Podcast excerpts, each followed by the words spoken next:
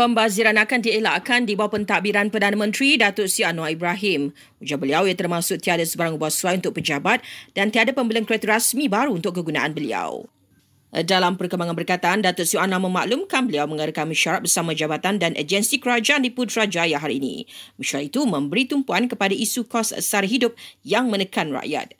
Sementara itu, parti komponen dalam PH belum mengadakan perbincangan bagi pembentukan kerajaan dan pemilihan anggota kabinet. Ujar Presiden Amanah Muhammad Sabu setakat ini pengurusi PH, Datuk Seri Anwar juga Perdana Menteri tidak memanggil ahli parti gabungan untuk membincangkan perkara tersebut. Dalam pada itu, PH Pahang sebulat suara bersetuju memberi sokongan secara rasmi untuk membentuk kerajaan negeri bersama BN.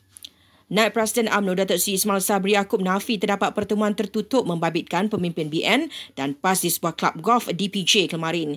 Jelas bekas Perdana Menteri itu keberadaan beliau di klub itu untuk bertemu dengan kawan-kawan. Presiden MCA Datuk Seri Kasyong pula kesal kerana difitnah kononnya terbabit dalam pertemuan itu.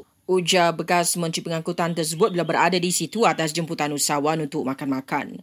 Eh, terdahulu terdapat kabar angin berhubung perjumpaan sejumlah pemimpin BN dan PAS di sebuah kelab golf yang diberi julukan Langkah Tropicana.